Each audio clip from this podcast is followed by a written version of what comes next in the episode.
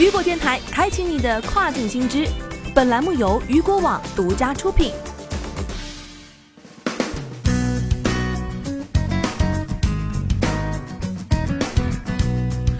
Hello，大家好，欢迎大家收听这个时段的跨境风云。接下来将带您一起来了解到的是亚马逊更新定价状况，助力卖家自动定价。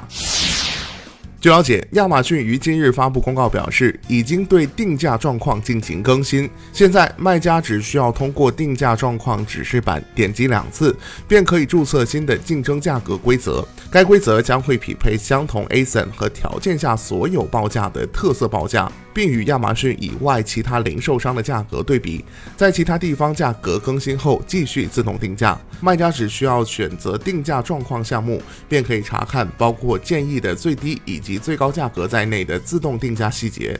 建议的最低及最高价格是平台根据竞争价格的历史趋势自动得出的。当然，卖家也可以自行设定并恢复其特色优惠资格。